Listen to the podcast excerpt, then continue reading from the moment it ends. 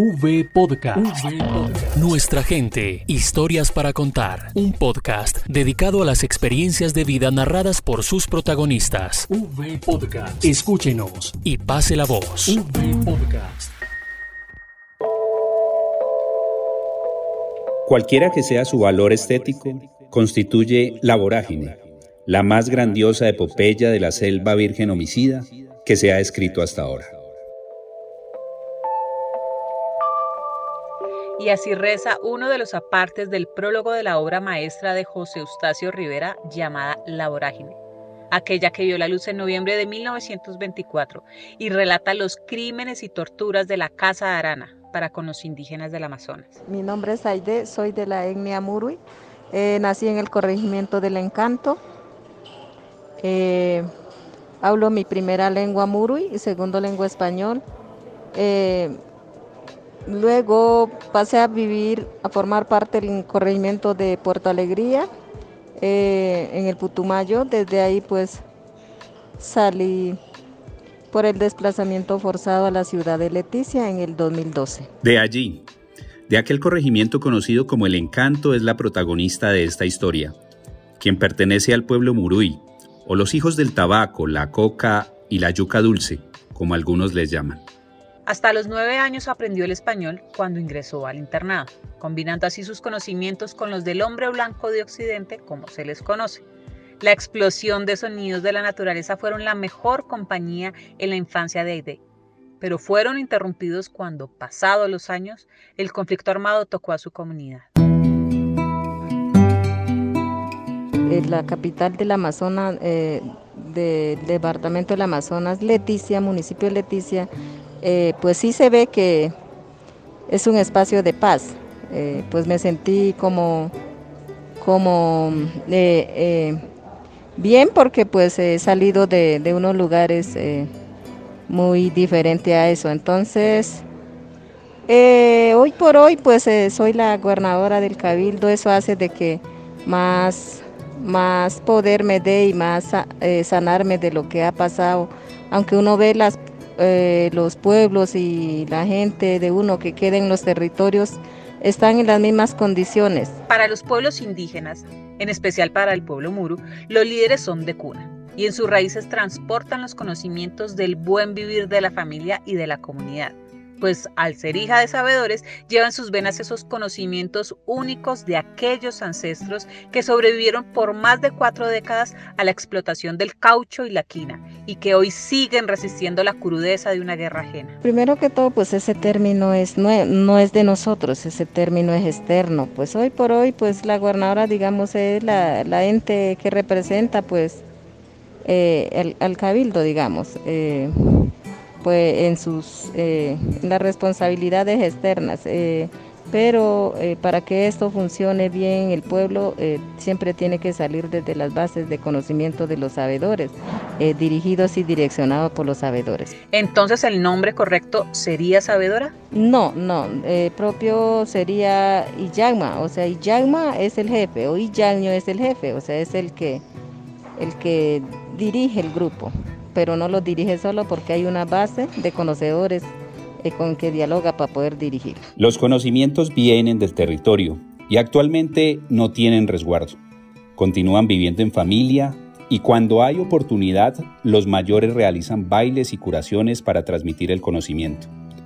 Aide actualmente está en el Cabildo de los Pueblos Indígenas Unidos de Leticia, Capiul. Bueno, eh, pues sí, el Cabildo es preciso, el Cabildo urbano uh, se crea a raíz de, de encontrarse muchas personas indígenas desplazadas de los mismos territorios del Amazonas que han llegado a, a la capital de Leticia pues buscando eh, una forma de vivir eh, fuera del territorio, pero que también con unas garantías, pues creyendo que hay unas garantías del Estado, pero más sin embargo pues Eh, el Estado también ha discriminado mucho a los, a los pueblos indígenas que han llegado a formar parte de, eh, en el casco urbano.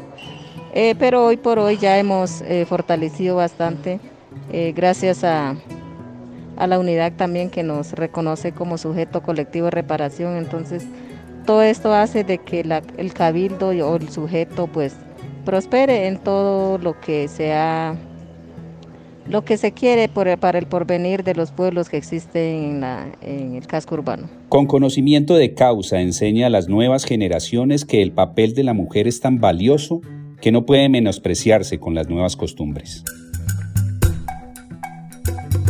Nosotros, bueno, yo como pueblo Murui, eh, se dice tradicionalmente que la mujer es la, la que endulza el hogar, la que endulza al hombre, la que endulza el proceso. Entonces, pues, eh, esa es la base de nosotros, ¿no? Nosotras las mujeres no, no buscamos eh, eh, discusiones, siempre tenemos que tener eh, eh, la palabra de, eh, de unión, la palabra de buen vivir.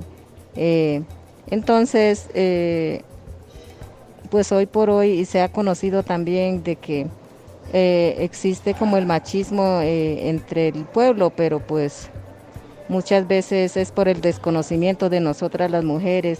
Eso hace de que, como se ha perdido la cultura, entonces ya nos ha entrado la cultura occidental y, y pues también decir de que, de que los hombres son machistas. Eh, en primer momento, culturalmente, pues el pueblo de nosotros no, no es machista porque el hombre y la mujer nacen juntos y, y el hombre valora mucho a la mujer porque es la mujer la que le va a dar de comer, es la mujer la que va a dar Eh, el ayuca dulce para, para el buen mantenimiento de, de la sociedad. La repetición de la barbarie en la que esclavizaron y exterminaron a mucho más de cuarenta mil indígenas, en la que tuvieron total responsabilidad países como Colombia, Bolivia, Ecuador, Brasil, Perú y Venezuela, y ni las mil y una violencias que vivieron lograron quebrar el arraigo por sus costumbres. De nosotros pues es algo complejo porque el Cabildo está compuesto por diecisiete pueblos del departamento del Amazonas. Eh, cada pueblo tiene sus, sus bailes propios. Eh, en el momento pues el Cabildo siempre se divide en afinidades. Pueblo son gente de agua, que son compuestos por pueblos ticunas, yaguas y cocamas. Gente de centro, que son compuestos por Eh, los huitotos, los boras, los mirañas, los eh, andoques, y gente de Yurupari, que están compuestos por tanimucas, eh, yucunas y otros. Ah. Entonces son, eso se llama afinidades. Eh, cada, cada afinidad pues tiene sus ritos, sus rituales, sus bailes. Entonces eh, pues siempre hemos hecho así, ¿no? Mm. Por ejemplo, ahorita en agosto vamos a tener un baile, pero de gente de Yurupari. Eh, para eh, octubre vamos a tener gente eh, baile de gente de centro, que es el Yuacu, y así sucesivamente. Ese baile de Yurupari, pues nosotros pues, nosotros participamos, o sea, eso nosotros no lo manejamos ni conocemos, porque yo, por ejemplo, soy gente de centro, yo no sé cómo es eso. Hay un conocedor, hay un abuelo que maneja esos gente de Yurupari. Nosotros simplemente es como... Eh, estamos como participantes. ¿Pero cuáles son y qué significan estas danzas ancestrales? De nosotros, para nuestro pueblo, un baile representativo eh, es el es el yuacu. Eh, es, un, es un baile donde que pues donde que las personas eh, presentan y agradecen todos los frutos de, del momento.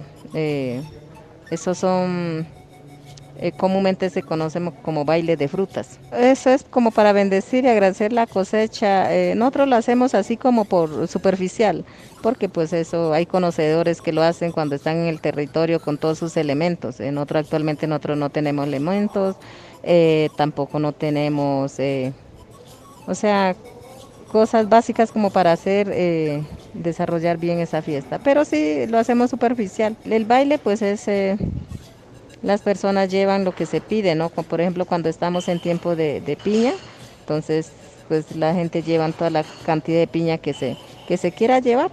Y entonces de allá pues nosotros le devolvemos, le pagamos con casabe, con un envuelto que, que se llama Juaru, pues es que es parecido al tamal, pero pues no es tamal.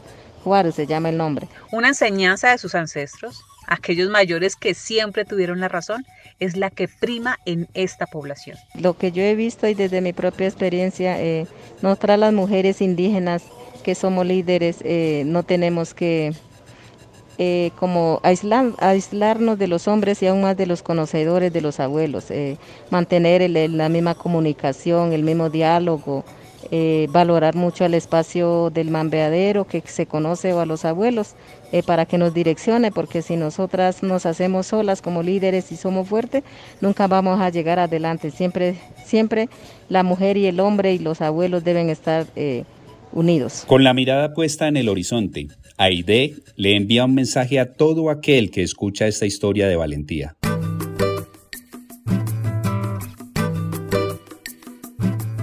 Para que, nuestro, para que nuestra organización indígena funcione eh, o valore a la mujer, el hombre occidental debe respetar eh, la forma de vivir eh, cultural de una mujer.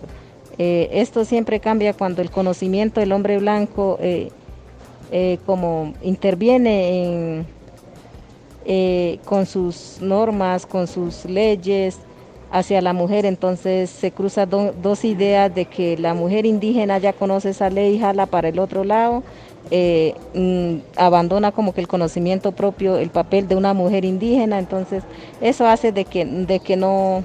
no superemos y el proceso organizativo eh, eh, quede como, como sin tener un rumbo. Y así como dice uno de los últimos párrafos de La Vorágine, quedaron muchas páginas por escribir, muchas cosas por contar y muchos sueños por soñar.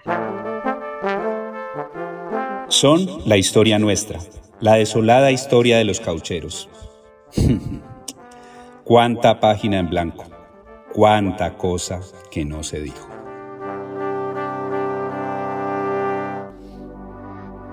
Unveil Podcast. Nuestra gente, historias para contar. Unveil Podcast. Unidos por las víctimas.